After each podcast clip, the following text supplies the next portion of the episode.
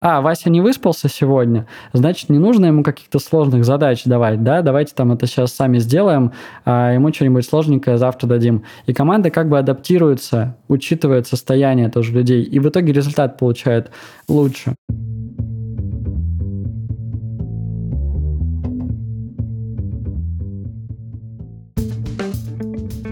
Привет! Я Юра Агеев, и это 288 выпуск подкаста Make Sense. Вместе с гостями подкаста мы говорим о том, что играет важную роль при создании и развитии продуктов. Люди, идеи, деньги, инструменты и практики. И сегодня мой собеседник Максим Родин. Мы поговорим о том, что такое осознанная организация и какие есть симптомы у организаций, не ориентированных на человека. Обсудим, как настройка на человека проявляется на разных уровнях компании – командном, культурном и лидерском. На примерах разберем, какую роль играет осознанность в бизнес-процессах. И еще поговорим о том, как развивать осознанность на личном уровне и командном.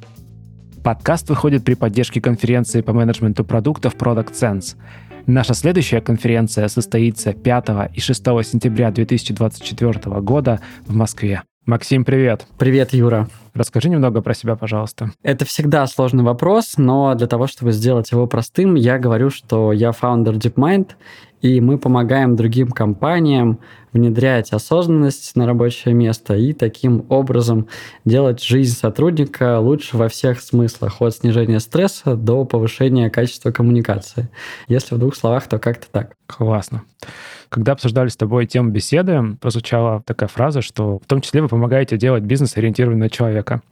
А отсюда у меня, соответственно, возник встречный вопрос, а что же такое за бизнес, который не ориентирован на человека? И на какого именно человека, о ком мы вообще говорим? Слушай, ну, история человечества знает огромное количество бизнесов э, и вообще организаций, да, потому что организации — это не всегда бизнесы, которые ориентированы на человека, но зачастую это всего лишь один человек в организации, да, или несколько таких, вот. И когда мы говорим про человечный бизнес, мы, конечно же, имеем в виду, что вообще-то люди проводят огромную часть своей жизни на работе, и обычно в этих местах эти самые люди не сильно учитываются, да, то есть они как бы не в центре внимания, они не в центре этой системы находятся.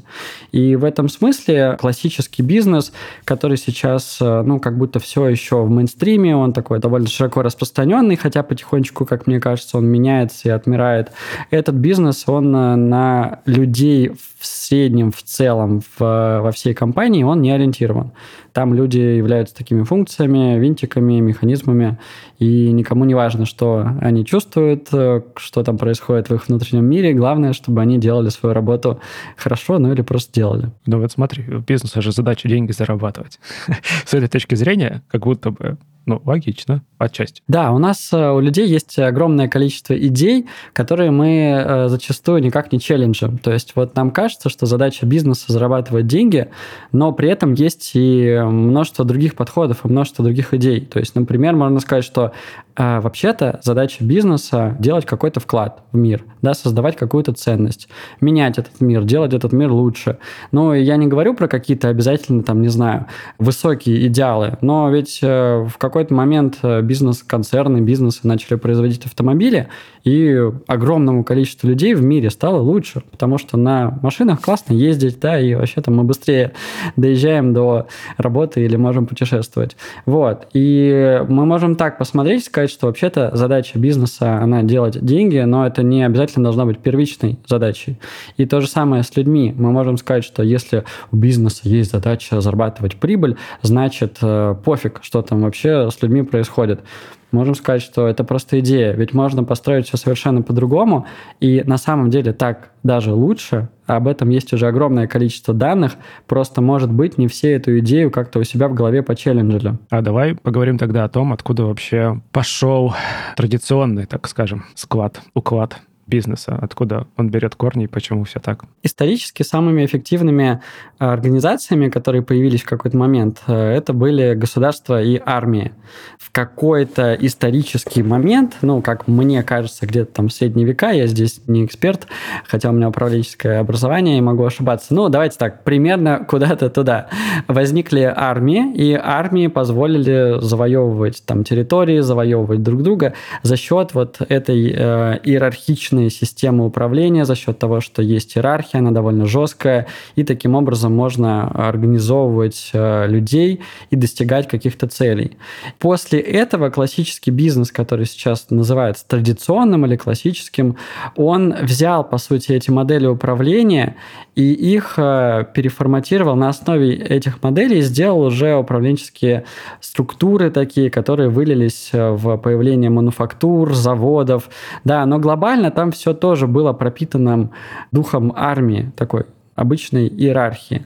И вот мы буквально еще э, даже сейчас одной ногой как будто стоим в этой довольно длительной исторической парадигме, ну, которая там как минимум несколько столетий э, была преобладающей в эффективных развитых странах и позволяла им как-то выигрывать другие страны.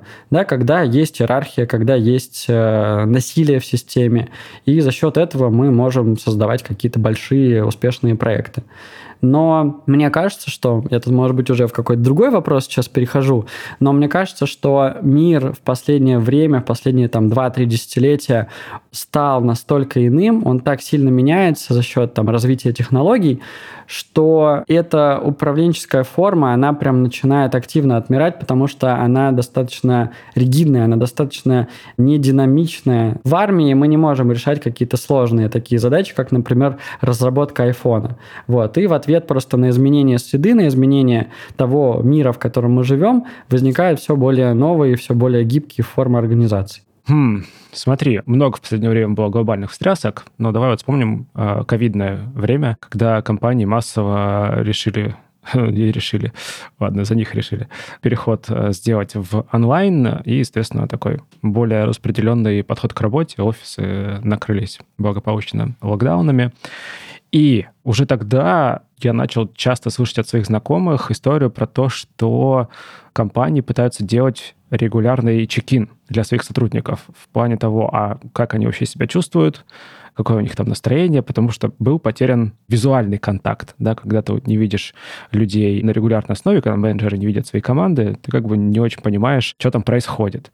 И у меня тогда, ну, как раз начали появляться такие первые мысли, ага, вот если это происходит, то значит, как бы раньше этому внимания не уделяли в достаточной мере, просто, ну, работали как работали. Вроде выглядит нормально, ну и ладно, забьем на это. Вот мне тогда показалось, что это как раз первая такая, понятно, что не самая первая, но в моем информационном пространстве, попытка обратиться к миру чувств, переживаний людей. Что думаешь на этот счет? Было ли это что-то до ковида? И что сейчас происходит? Все это существовало уже до ковида, а, то есть мы говорим про то, что возникает сейчас новая управленческая парадигма, которая как раз-таки учитывает вот эти тонкие вещи в организации, да, и начинает большое внимание им уделять.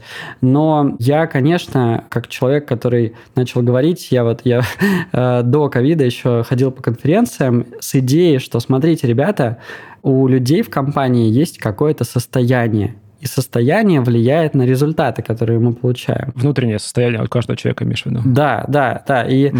это э, довольно очевидная идея, если ну, просто взять ее на эмпирическом опыте, как-то препарировать. Да? Если я не выспался, я начинаю просто ну, ужасно перформить, принимаю плохие решения, как-то некорректно общаюсь с сотрудниками и так далее. Мы все это знаем. Но при этом никак это в компаниях не использовалось на тот момент, и ну, для людей даже было немножечко странным, не знаю, что ли, про это говорить. Хотя уже передовые лидеры и передовые компании, они в эту сторону начинали смотреть, начинали что-то там пробовать, какие-то практики внедрять и так далее. Но ковид перевернул все, и ковид просто для нас э, Э, наш собственный продукт, нашу деятельность, он, конечно же, забустил многократно, потому что люди испытали такой стресс, и производительность упала настолько, что это стало первой проблемой, которую необходимо прямо сейчас решать. Да, то есть состояние из какого-то вопроса на периферии, состояние людей в компании или в команде, оно как бы моментально, буквально там за несколько месяцев, за полгода, оно как будто э, выбежало просто на сцену и сказало, ребята, ну, смотрите, очевидно, да, если вы не будете со мной что-то делать, то проблемы, которые есть прямо сейчас, они никуда не уйдут, они никак не решатся. И в этом смысле ковид, конечно, очень сильно подтолкнул русскоязычное пространство, такой российский рынок, в том направлении, чтобы серьезно начать работать над велбингом сотрудников или над э, их благополучием, да, ну, простыми словами, над тем, как люди себя чувствуют на работе или дома, но, тем не менее, включенные в рабочий процесс. Поэтому, да, ковид, конечно, как любой кризис, он на самом деле просто вот этот объективный процесс, объективную тенденцию всего лишь ускорил.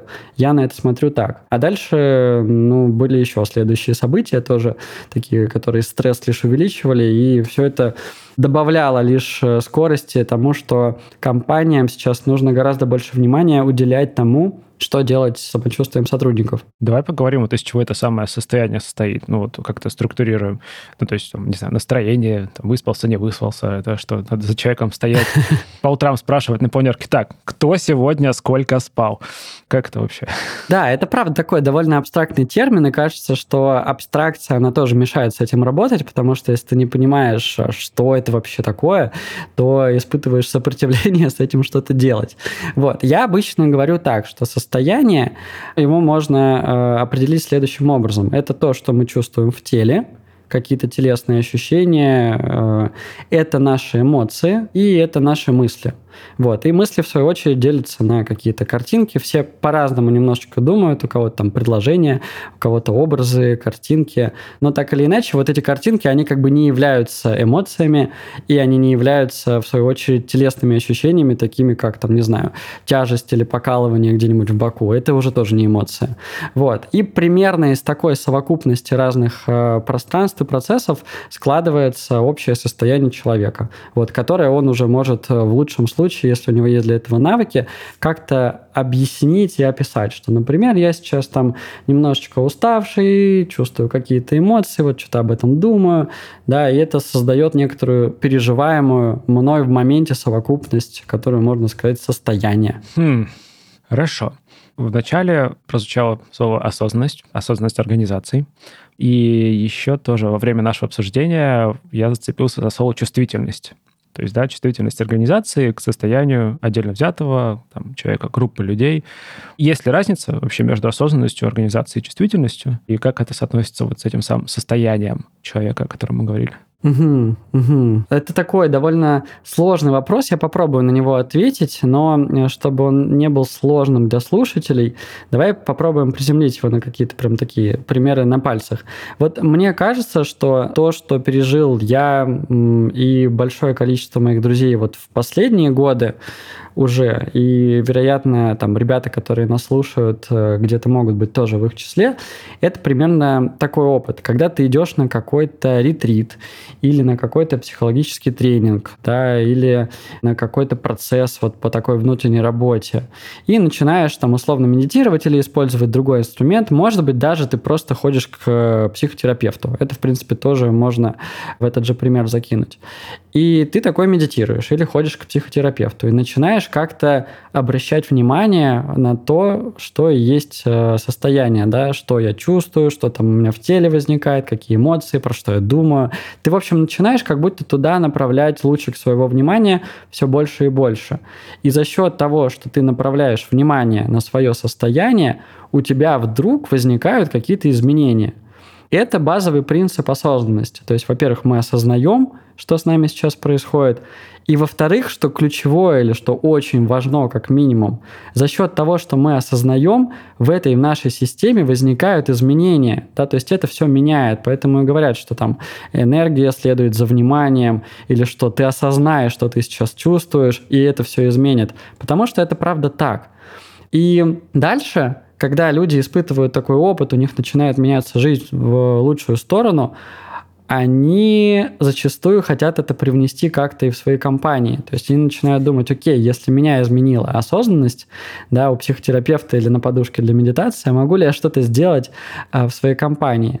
И, по сути, да, мы отвечаем на этот вопрос э, положительно. Мы говорим, что любая система, она работает, ну, по каким-то похожим законам физики или там не знаю чего, да, и если вот моя индивидуальная система, я человек, меняется от того, что там там повышается уровень осознанности, то, вероятно, то же самое произойдет и в группе людей или в большой группе людей.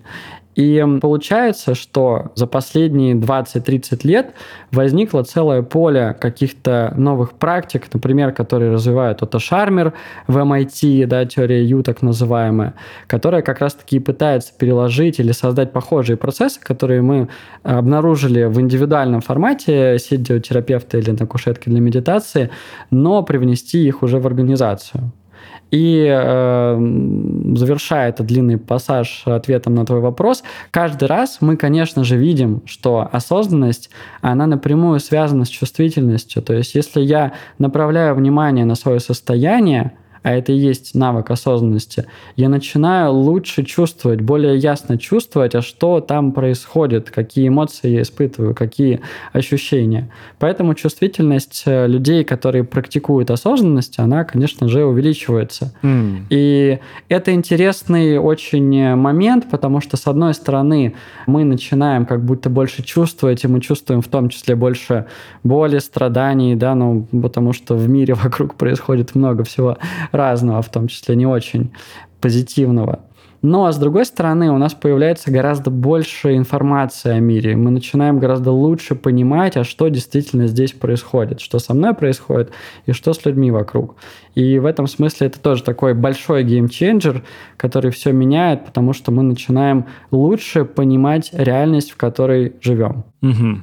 То есть организация, ориентированная на человека, это организация, ну, условно, развивающая свою осознанность относительно состояния людей, работающих в этой организации. Это какой-то такой немножечко, мне кажется, сложный получился конструкт. Я бы сказал проще. Да, если э, бизнес по каким-то причинам дорос до того, что он понимает, что нужно уделить внимание состоянию людей, что это важно, да, и сейчас это происходит с большим количеством бизнесов и с большим количеством лидеров, я это прям вижу, то достаточно просто направить внимание свое на то, что люди чувствуют. Вот что люди в компании чувствуют, и что мы можем сделать, чтобы они чувствовали себя лучше. Тут можно не использовать каких-то терминов, конструкций, а просто спросить, да, или сказать, ну вот, посмотрите на то, как у вас вообще люди себя ощущают, и сделайте что-то с этим, и это уже вот огромный шаг в сторону человечности бизнеса. Окей, okay. а какие ну вот, не знаю, симптомы того, что организация не уделяет этому внимания? Какие состояния... То есть понятно, что у каждого человека есть э, индивидуальное состояние, но при этом, наверное, есть какие-то общие тревожные штуки, знаки о том, что организация вот что-то делает не так. Ну, если говорить именно про такой организационный уровень, потому что на уровне отдельных людей люди всегда знают, что организация что-то делает не так, что в этой организации плохо работать. Я вот э, общаюсь с большим количеством сотрудников разных компаний, и у меня прям нарративы выстраиваются за эти годы. Вот не, не хочу тут какие-то конкретные имена, да, названия кидать, но мы знаем, что есть вот эта компания, в которой не классно работать, и вот эта компания, в которой гораздо лучше работать. То есть э, люди про это знают, но если посмотреть действительно немножечко с такого э, бизнес-уровня, то текучка кадров, то, что люди жалуются на там, своих боссов часто, да, то, что люди жалуются на систему, но в целом какая-то вот такая негативная обратная связь, э, сложности с привлечением талантливых кадров – то, что люди жалуются на свое состояние, на тревогу, например, на стресс. Все это может быть свидетельством того, что компания недостаточно занимается благополучием сотрудников. Mm. Ну, а с другой стороны, даже может быть просто сигналом о том, что у человека что-то не так. Ну, не знаю, ну вот э, говорили про состояние, да, о том, что, ну, может быть, состояние, да не кайф не работать, что-то задолбался и вообще. Вот что это? Компания в этом виновата? Да, здесь нельзя сделать какой-то, знаешь, такой вывод, э, который для всех подойдет, но если мы видим такие симптомы, как э, высокая текучка, и если мы э, делаем, там, не знаю, какое-нибудь базовое исследование того, что в компании происходит, и видим, что много жалоб на токсичных руководителей или в целом на токсичную коммуникацию – то, ну, кажется, что э, проблема в большей степени на стороне того, а как в команде или в компании все организовано. То есть это культура и процессы. Ну а как вообще эту связь, как ее установить? Давай так. Ну, то есть вот сразу сказать, ну, у вас что-то с культурой не так, ну, наверное, просто потому что, ну, типа, культура достаточно емкая понятие, включающее в себя много чего. Вот да, как понять, что это именно поэтому? Тут интересный вопрос понять, э, чтобы что, чтобы для себя э, решить, что пора... Нет, чтобы там... потом понять, а с чем работать. Мы сейчас живем в такой парадигме, что там условно заниматься благополучием сотрудников нужно любой компании.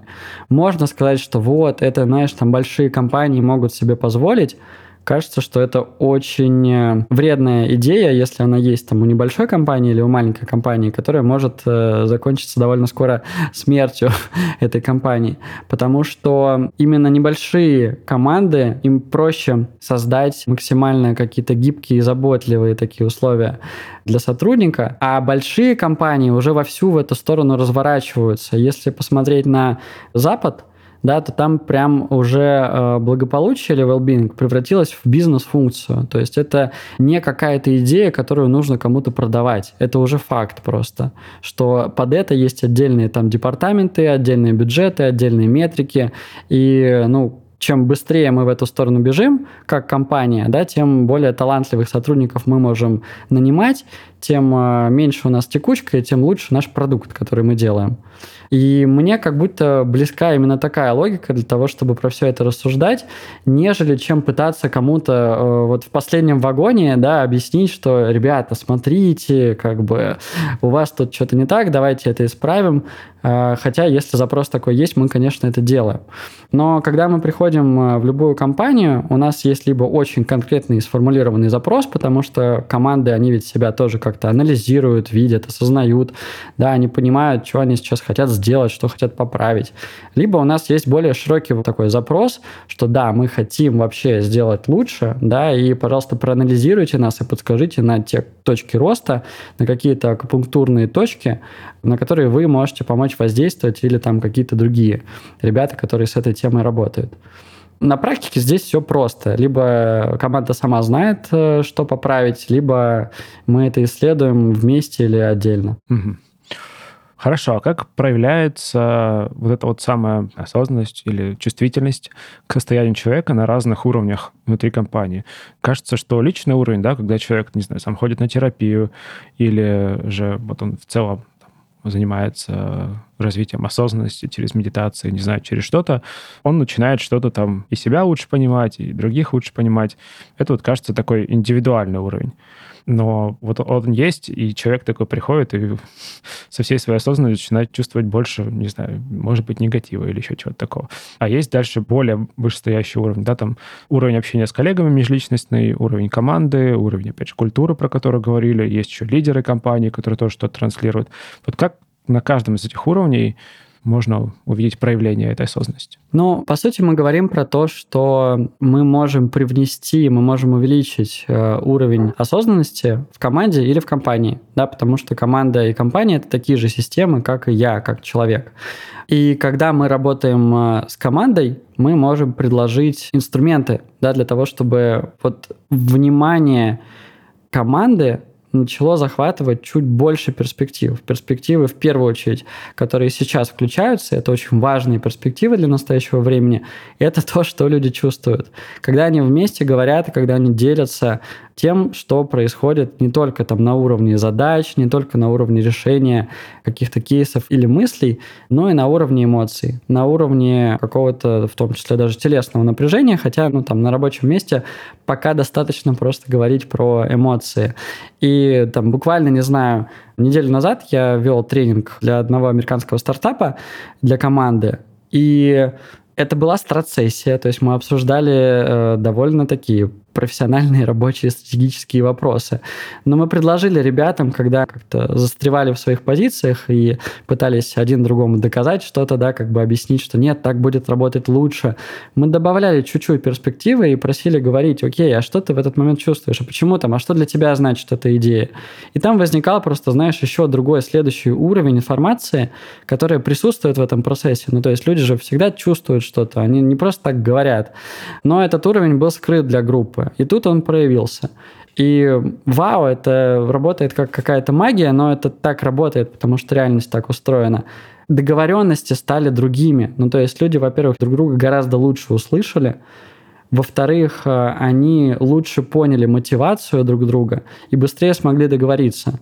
Ко мне подошла девочка после этого процесса, которая занимается стратегией в компании, и сказала, Макс, это так круто, потому что мы могли бы быстрее договориться без тебя, но это бы потом не работало. А тут у меня есть прям вот ощущение и вера, что такая договоренность, когда мы захватываем уровень эмоций и уровень каких-то смыслов, да, это еще тоже более глубокая штука, она реально будет работать. То есть мы после этой страцессии не разойдемся все и не забудем про нее, а что-то вместе действительно сделаем.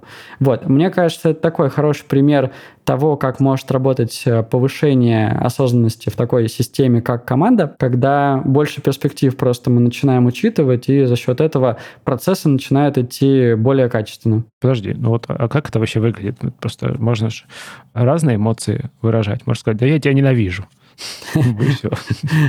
Ну да, и это тоже станет отправной точкой для того, чтобы ребята обсудили и пришли к какой-то для них скорее работающей модели, работающему решению. Потому что если там один человек ненавидит Андрея, да, и вам надо при этом что-то вместе сделать, какую-то работу, но это никак не проявлено, это где-то скрыто, это же не перестает существовать. Оно же там есть, оно же будет влиять и на процесс там договоренности, и на процесс реализации этих договоренностей, но просто это вот будет какое-то подковерное где-то там, и непонятно одному, почему человек так себя ведет, да, другому там, непонятно, почему договоренности не, не реализуются и так далее. А тут мы просто как бы это достаем, то есть мы делаем систему более прозрачной. И это, по сути, тоже вот там, как работает осознанность, она делает нас э, для самих себя более понятными. Мы замыкаем такую петлю обратной связи и достаем еще там, о, оказывается, там есть эмоции, о, оказывается, там есть вот такие мысли, а я их там не слышал, о, оказывается, там есть что-то еще. И это все просто помогает нам э, ну, как-то яснее идти туда, куда хочется. Я могу представить такую ситуацию, да, не знаю, идет какое-то совещание команды, и вопрос, ну, тоже, да, нужно принять какое-то решение. И один другому говорит, да мне это не нравится просто. И дальше начинается, а почему тебе не нравится? Ну, например, да, и там так далее, так далее. Ну и как бы иногда человек сам себе ответить на этот вопрос не может, но я к тому, что не приведет ли это, вот это включение этого измерения в такую деловую активность к параличу? Мы поделились такие все эмоциями и и что? И не договорились.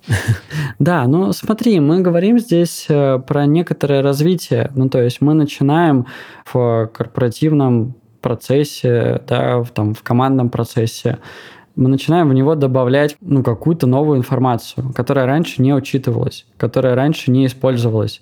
И при этом она зачастую мешала нам продвигаться. Такую информацию, как то, что люди чувствуют, то, какие эмоции они испытывают. Понятно, что все это требует э, новых навыков, это требует каких-то новых процессов. То есть, естественно, что если ты, не знаю, там, внедряешь новую CRM, в команду, то ну, людям приходится учиться ей пользоваться, договариваться, кто там что будет вносить в нее, кто будет удалять и так далее. Ну, то есть любой новый процесс, любое усложнение, которое потенциально дает нам в итоге профит, дает нам возможность э, лучше продвигаться вперед, оно имеет еще и издержки на adoption. То есть нам нужно, да, как бы научиться, а как жить теперь в команде, в которой можно честно сказать, там, не знаю, про свои эмоции, как-то это обозначить. Ну, обычно это происходит через э, фасилитатора. То есть мы приходим, и мы как бы показываем, а как это может выглядеть. Да, мы фасилитируем такой разговор. И дальше уже ребята могут это делать без нас, потому что у них есть опыт, они это видели, они это проживали, они какие-то навыки для себя подкачали, и убедившись в том, что это для них, например, подходит, потому что, ну, не каждой команде, наверное, это нужно. Не каждой команде нужно поднимать осознанность, учитывать эмоции, там, не знаю, все вот эти современные управленческие штуки внедрять. Потому что заводы остались заводами, и, может быть, пока AI там всех не заменит тоже, люди будут там работать в таком классическом формате. Но если мы говорим про эффективный бизнес, то он привык постоянно развиваться, вот и здесь придется развиться. Хм. А про уровень компании, если какие там примеры? Про уровень компании, мне кажется, что это то, что начало активно происходить э, вот э, именно в последние годы. Э, я недавно нашел такое исследование и прям часто люблю на него ссылаться. Это исследование 2023 года. Ведущие западные компании поставили well-being в приоритет на первое место на ближайшие пять лет. Ну, то есть это реально громкий факт, э, я его могу подтвердить э, довольно валидным исследованием. И это говорит про то, что ведущие мировые компании большие очень серьезно сейчас перестраиваются на то, чтобы работать по-другому. Вот. И это как раз-таки тоже про такие большие процессы на уровне всей компании, когда э, стратегически и операционно они начинают учитывать вот больше тоже перспектив своей деятельности, и они начинают учитывать такую новую для себя перспективу, как э, самочувствие, чувство, состояние людей. Вот, на уровне стратегии, на уровне того, что стратегия не будет сама по себе работать. Стратегия и фокус на велбинге приведет к тому и уже приводит, что придется половину процессов переписать. И придется культуру очень сильно поменять, потому что на 50% тот стресс, который сотрудник сегодня испытывает на рабочем месте, связано именно с той бизнес-культурой, которая сформулировалась, сформировалась как-то за ну, вот там историю бизнеса, и в которой мы до сих пор сегодня существуем. Ну, например, смотри, а, вот в голову приходит, в культуре компании есть традиция, не знаю, овертайма, угу. что ну, люди кранчат там по 12, по 14 часов. Это нормально, считается, и они потом просто выгорают. Вот такая культура компании. Но при этом компания как бы по бизнес-показателям вроде бы ну, неплохо себя чувствует. Да. А люди нет. Это пример, например, McKinsey. Вот э, четыре года назад одним из первых вообще наших кейсов, которые мы в DeepMind делали, была работа с McKinsey.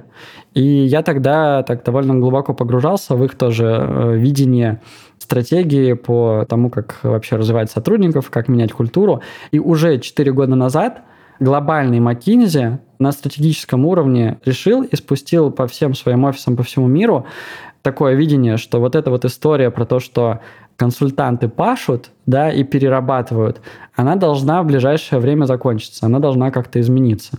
Вот. Я, к сожалению, не знаю, э, чего им удалось достигнуть, и культура вообще такая штука довольно ригидная, то есть не получается культуру, и особенно больших и таких мультинациональных компаний поменять за один год или за один месяц тем более.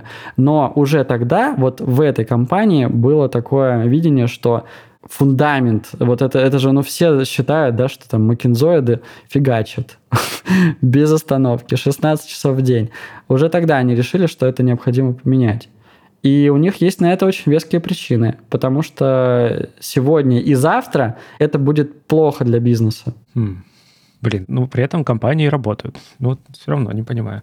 Знаешь, что не понимаю? Да. С одной стороны, да, типа сказать людям, эй, хватит перерабатывать, вы так сейчас выгорите, и потом придется, ну, условно, искать вам замену, потому что вы будете лежать и ничего не хотеть.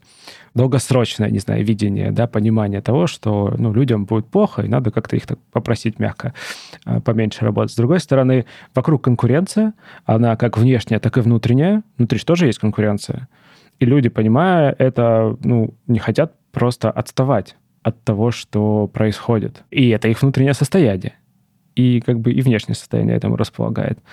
Здесь, кажется, прям трансформация должна быть очень серьезный. Это правда очень серьезная трансформация, и мне кажется, что это э, ну такой супер вообще значимый челлендж.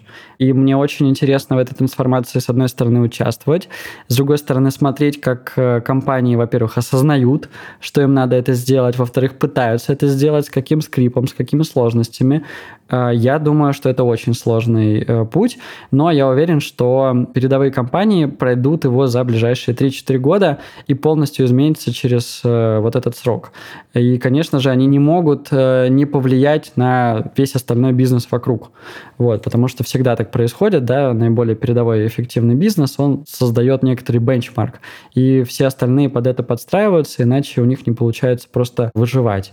Ты озвучил идею, которая сейчас является такой доминирующей в бизнес-среде, но это тоже идея, которую зачастую мы довольно плохо челленджим. И при этом э, эмпирический опыт большого количества людей, особенно на управленческих позициях, особенно когда им нужно делать какой-то классный продукт, который действительно работает, да, он говорит о том, что мы показываем клевый результат не когда херачим, а когда мы работаем ритмами, когда мы отдыхаем, когда ты идешь в душ, да, там, или уезжаешь в отпуск, к тебе вдруг приходит идея, а как действительно надо все сделать. И вот за счет таких э, прорывных идей происходит, там, не знаю, 30, 40, 50 процентов инноваций или развития стратегического.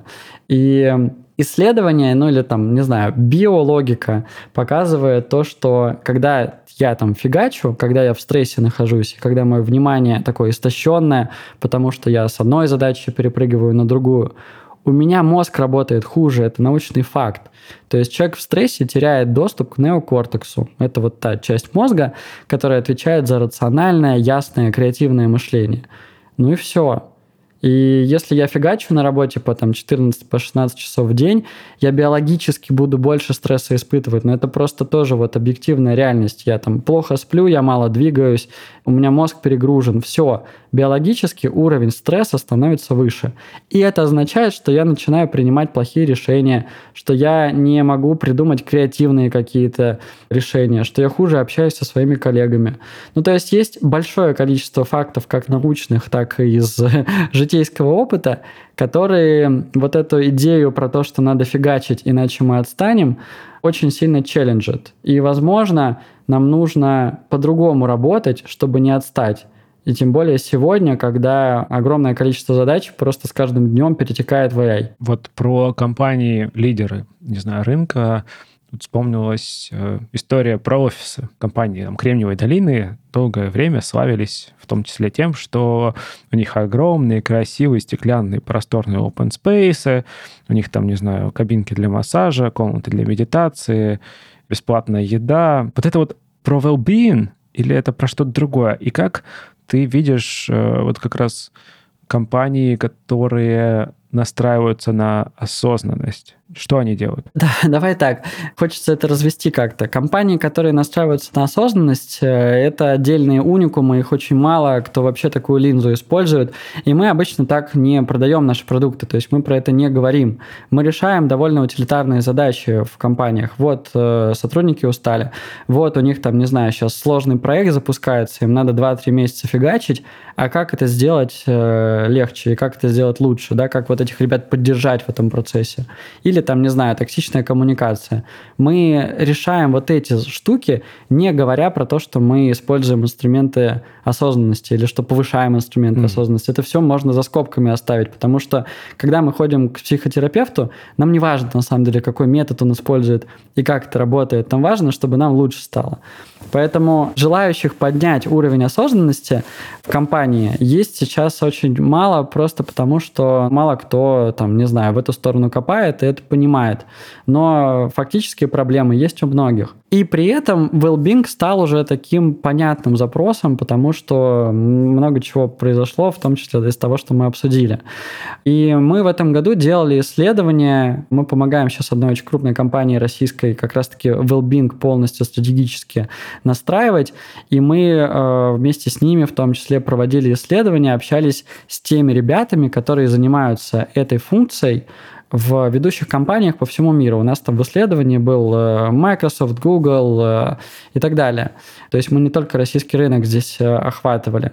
И мы ну, довольно четко увидели, что well-being – это, по сути, как маркетинг, да, то есть это, ну, такая довольно огромная функция потенциальная, которую каждая компания настраивает под себя, под своих сотрудников, под свои задачи, под свою культуру.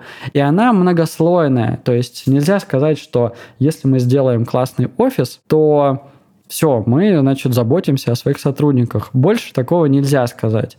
Есть уровень вот каких-то бенефитов, да, каких-то ништяков, там, страховки, не знаю, офиса. Есть уровень процессов, есть уровень э, культуры. И на каждом э, этом уровне есть какие-то свои изменения или задачи, которые компании сегодня решают, чтобы постоянно повышать вот это ощущение субъективного благополучия человека, ну, которое и называется well И тут каждой компании придется свой такой путь пройти, смотря вот э, в каком рынке она существует, что за люди у нее работают. Но однозначно мы можем сказать, что большой такой тренд или большая тенденция – это развитие навыков. То есть э, люди не получают сегодня в школах или там в университетах такие навыки, как, не знаю, там, забота о себе, забота о своем рабочем ритме, э, вообще осознавание того, что я сейчас чувствую и что, какие у меня есть потребности, и как их удовлетворить. Приходится эти навыки все сегодня простраивать на рабочем месте. Это там то, чем мы в том числе занимаемся. О, это интересно. Давай тут поговорим про лидеров внутри компаний. Вначале всплыла мельком тема токсичных э, руководителей и вообще руководителей. От лидеров и вообще людей, которые вот, не знаю, даже скромастеров, тем лидов, работающих на уровне команд, есть на уровне всей организации, от них много чего зависит. От тех, кто стоит во главе организации, вообще там ключевые решения зависят. И кажется, что вот если осознанности нет там, то приветики в этом плане. Да, да, стопудово. Простым языком это именно так. Мы в этом году делали программу для команды Даши Золотухиной, это HR-директор Яндекса. И как-то общались с ней в процессе, и она говорит, я вот за все свои управленческие позиции, за все годы, которые занимаю именно такую лидерскую позицию, сейчас все больше и больше утверждаюсь в мысли, что главный вообще навык и главная там точка, куда нужно прикладывать усилия, где мы развиваемся, для лидеров, это именно осознанность. И мне очень радостно, конечно, от нее такие слова слышать, потому что я с этим полностью согласен. А согласен я с этим почему?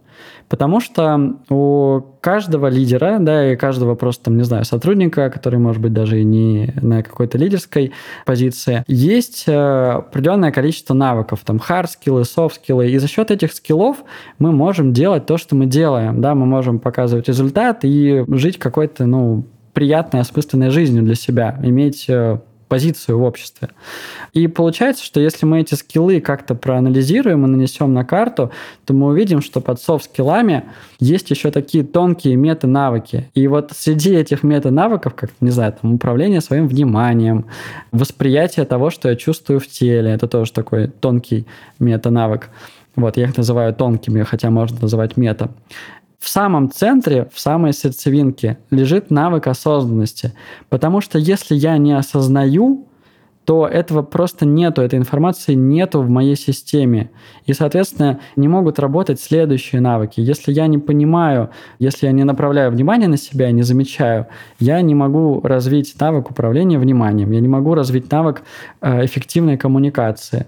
От этого также страдают даже мои хардовые скиллы. Поэтому есть такая моделька, которая помещает осознанность в самый центр, и я с этой моделькой полностью согласен. Осознанность влияет на все, что мы делаем.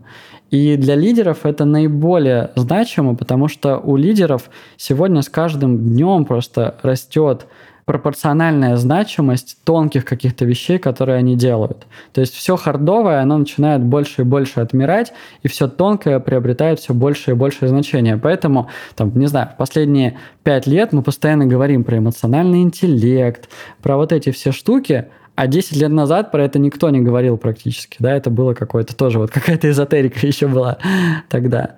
Поэтому, если внимательно посмотреть на то, как тонкие вещи в себе прокачивать, мы поймем, что без э, осознанности это все очень плохо работает, и нам в первую очередь нужно растить осознанность, чтобы во вторую очередь какие-то другие навыки, которые сейчас в работе нужны, у нас тоже прокачивались. Давай еще раз. Вот что такое осознанность на личном уровне? Да, это слово очень часто используется в последнее время, поэтому там тоже нагородилось уже много разных э, смыслов, и я обычно так говорю, что есть э, вполне понятное определение осознанности. И осознанность, как там сегодня понимает э, эта наука, такой психологический подход, как осознанность, это навык замечать и с принятием относиться к тому, что я сейчас чувствую и думаю, и испытываю в каких-то других сферах своего опыта. Да? То есть вот замечать и с принятием относиться ко всем аспектам своего опыта в настоящем моменте, что я прямо сейчас переживаю. И этот навык mm-hmm. тренируется, да, он развивается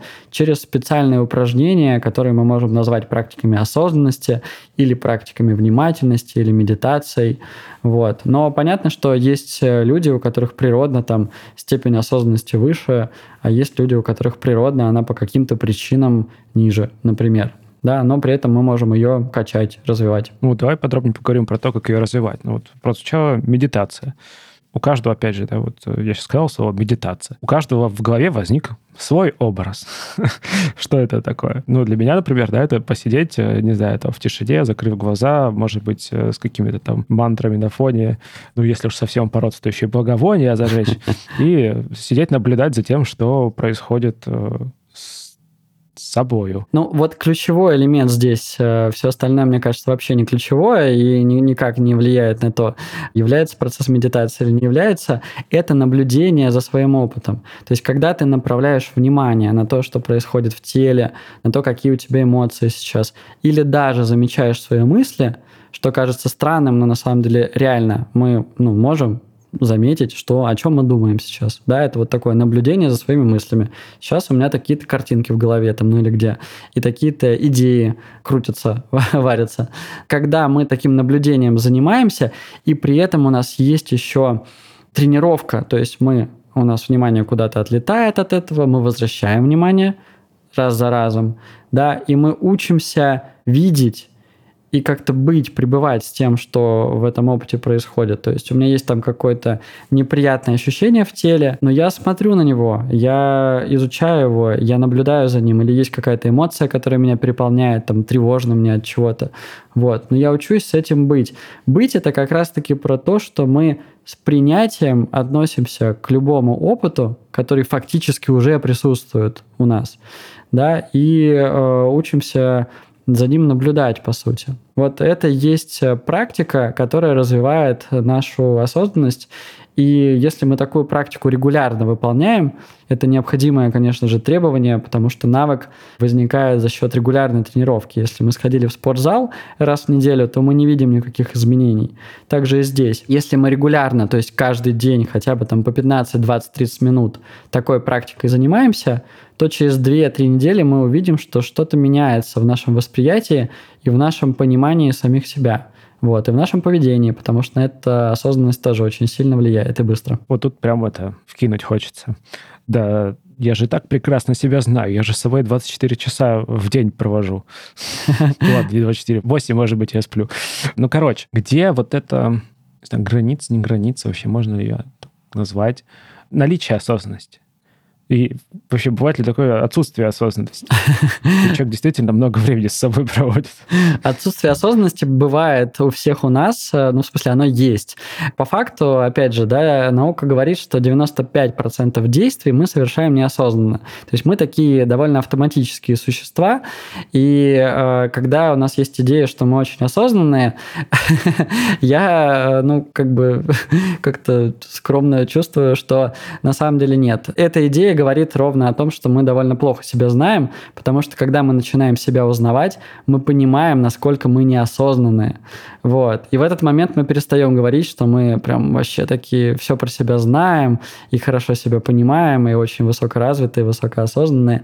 Есть, знаешь, такой маркер, который я обычно использую, потому что это частый и важный вопрос. Я вот на одной программе с топами спросил, ребята, вот как вы свой уровень осознанности оцениваете? После того, как рассказал им то определение, и мы обсудили, что это такое, как это развивать, такие, ну, 8-9, ну, вот как бы из 10. Это очень амбициозно, это очень амбициозно. Я, как человек, который занимаюсь там почти уже 15-16 лет медитацией относительно регулярно, ну, где-то на шестерочку себя оцениваю, когда вот выспался и вообще у меня хорошее состояние. я обычно так дальше все это разворачиваю и говорю, что, ребят, смотрите, мы становимся осознанными, когда начинаем ловить свои импульсы и можем ими управлять. То есть у нас есть постоянное импульсивное поведение – возникла у нас какая-то эмоция или какое-то желание, да, там что-то съесть, и мы такие, хоп, побежали уже и едим это. Или возникла эмоция, и мы начинаем из нее с другим человеком общаться, а потом жалеем, что, блин, я там раздраженный был или говорил, в гневе, да, да наговорил. Вот когда мы начинаем этим управлять, у нас появляется действительно такой более-менее ощутимый уровень осознанности. О, я сейчас хочу съесть какую-нибудь хрень, но я могу этого не сделать. Или, о, я сейчас... А хот... могу сделать. Я принимаю ответственность за это.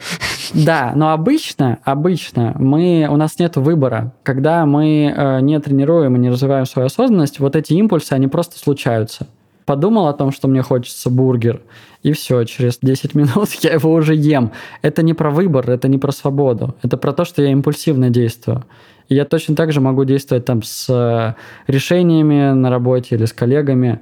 Вот, мне там что-то не понравилось, я наговорил сразу. Я где-то слышал, э, знаешь, модель, это, не помню, правда, как она называется, или она вообще как-то, ну, то есть там нулевой уровень, я вообще не понимаю, что происходит, оно просто происходит со мной. Угу. Потом следующий уровень, это я замечаю, но я ничего не могу с этим сделать следующий уровень я замечаю и, по-моему, там после разбор могу провести или что-то типа того, причинно-следственной связи какие-то. И вот крайний уровень, получается, я замечаю, я могу с этим что-то сделать. Вот я такую модель слышал про осознанность. Что думаешь? Да, мне кажется, как метафора ее тоже можно использовать. Мне еще нравится такая метафора, есть даже картиночка на этот счет, когда, знаешь, э, рассказывается история, что я э, шел по улице и упал, оказался в яме. Вот. На следующий день я шел по улице, я заметил яму и упал. вот. Еще через да. один день я шел по улице, заметил яму и обошел ее. Вот. Примерно так это работает. И это как раз-таки про наше автоматическое поведение, про автоматическое восприятие, то, как обычно мы живем. Mm. Я надеюсь, что это э, хоть как-то приземляет там, тебя и наших слушателей, потому что действительно исследований про осознанность появилось огромное количество, и за счет этого возник такой бум э, осознанности, медитации в последние 10 лет. Но э, поскольку, как обычно бывает, с какими-то популярными течениями возникло сразу огромное количество людей, которые в том числе не знают, что вообще они делают и что они людям дают, то сейчас я вижу, что в основном на этот счет э, у среднего человека есть некоторая каша в голове. Я надеюсь, что хотя бы чуть-чуть удалось ее прояснить. Э, может быть, там на 5% мы подвинули ситуацию в лучшую сторону. Ну, мне кажется, как минимум установили термины, давай так. Да. То, от чего можно оттолкнуться. Вот. Но смотри, на личном уровне, допустим, вот человек, э, он ну, начал делать какие-то упражнения, медитации, может быть, может быть, просто наблюдать за своими мыслями, через это знакомиться с собой. И, может быть, потом у него даже получается что-то с этим делать. А на уровне команды, ну, вот из примера, да, который ты приводил в начале беседы, про то, чтобы делиться своими эмоциями, не знаю, относительно принимаемых решений. То есть мы же не будем каждого заставлять, да, домашнее задание 15 минут медитации. Это такое уже как-то. Хотя, может быть. Ну, с заставлением здесь все плохо работает. Мне вчера рассказали про пример, по-моему, Абсолют банка или какого-то банка. Ну, это не, не столь важно. И там руководитель в какой-то момент э, понял, значит, преобусловился белым светом и решил, в общем, всех заставить медитировать. И все это, конечно, ужасно работало, потому что мы не можем заставить людей совершать внутреннюю работу. Медитация или практика осознанности – это ну, какие-то действия, которые требуют там, дисциплины. Это все-таки не просто так происходит, да? человек должен это делать. И на внешнем уровне еще хоть куда ни шло, людей заставляют работать, да, чтобы там увидеть какой-то результат. Но на внутреннем уровне это очень, это очень прям плохая идея. Вот, поэтому все программы, которые мы делаем, мы прям очень внимательно сетапим, чтобы э, на них были те люди, которые понимают, почему эта программа происходит, что конкретно она может им дать, что она от них требует. Да, она обычно требует вот этой базовой минимальной дисциплины, там каждый день делать практики. По 5 минут хотя бы, mm-hmm. по 10 минут. Но это нужно делать, иначе не возникают новые нейронные дорожки, не возникают навыки никакие. Вот. И вот этот фактор добровольности, он для нас имеет ключевое значение. И я даже понимаю, что просто через него вот через то, что мы приходим и там к лидеру, который инициирует такую программу у себя в команде, мы говорим, слушай, ну тебе придется договориться со своими ребятами, девчатами, что это нужно, что это будет вот так э, выглядеть сейчас. Даже через это уже начинается какой-то новый диалог. И мне кажется, что какие-то форматы обучения, они э, сегодня являются хорошим способом внедрять то, о чем мы говорили, да, внедрять осознанность или как-то развивать культуру в эту сторону в командах или в организациях, потому что приходит какой-то внешний консультант, который может свою культуру привнести немножечко да, в компанию. И таким образом возникнет немножко новая культура или через э, то, что команды запускают свои ритуалы. Ну, то есть не, не обязательно, там, не знаю, э, заставлять сотрудников медитировать, но если мы в начале синка или перед какой-то встречей чуть-чуть поделимся просто своим состоянием, скажем два слова про то, что вообще там у меня происходит, не как у сотрудника, а в моей личной жизни, да, вот это может очень сильно менять. У меня живой прям пример. Я вижу, что у меня девочка в команде начала хуже перформить. И я начинаю думать, э, что вообще происходит. Иду к ней, говорю об этом. И она такая, слушай, у меня вот, э, я там взяла собаку из приюта, через 10 дней ее отдала, заболела из всего этого. Ну, короче, такая там плохая эмоциональная ситуация. И все становится понятным, мы это проговариваем, и мы из этого понимаем, почему проблема, да, и что нужно сделать дальше. Вот. И такие штуки, они простые, но они очень эффективно работают, когда каждый перед синком сказал, в каком он состоянии. А, Вася не выспался сегодня, значит, не нужно ему каких-то сложных задач давать, да, давайте там это сейчас сами сделаем, а ему что-нибудь сложненькое завтра дадим. И команда как бы адаптируется, учитывает состояние тоже людей, и в итоге результат получает лучше. Поэтому какие-то практики, какие-то более открытые формы диалога, какие-то ритуалы, ну вот можно прямо это классно внедрять, и ну, команда это, в принципе, уже делают активно. Что, мне кажется, как минимум, это еще смелость должна быть определенная.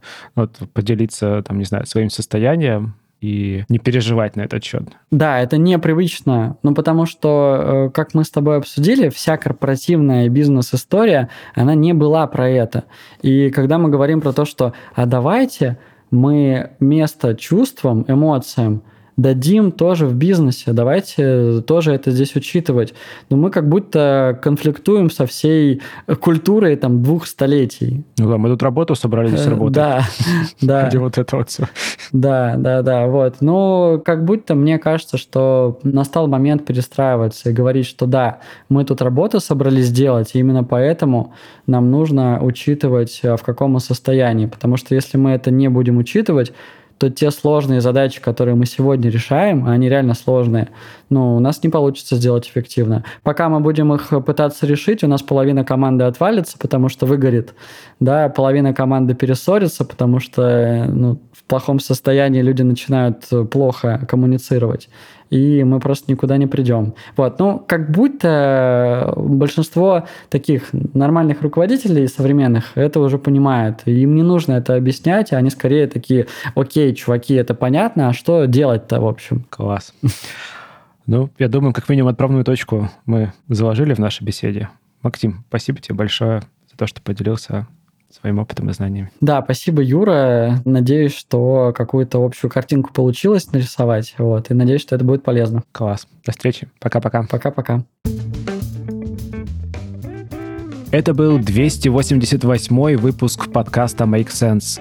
Сегодня вы слушали Максима Родина и меня, ведущего подкаста Юру Агеева. Если вам понравился выпуск и вы считаете информацию, которая прозвучала полезной, Пожалуйста, поделитесь ссылкой на выпуск со своими друзьями, коллегами, знакомыми. Оставляйте комментарии, ставьте лайки в сервисах, где слушаете подкаст. Это поможет большему количеству людей узнать о том, что он существует. Спасибо, что были с нами. До следующего выпуска. Пока.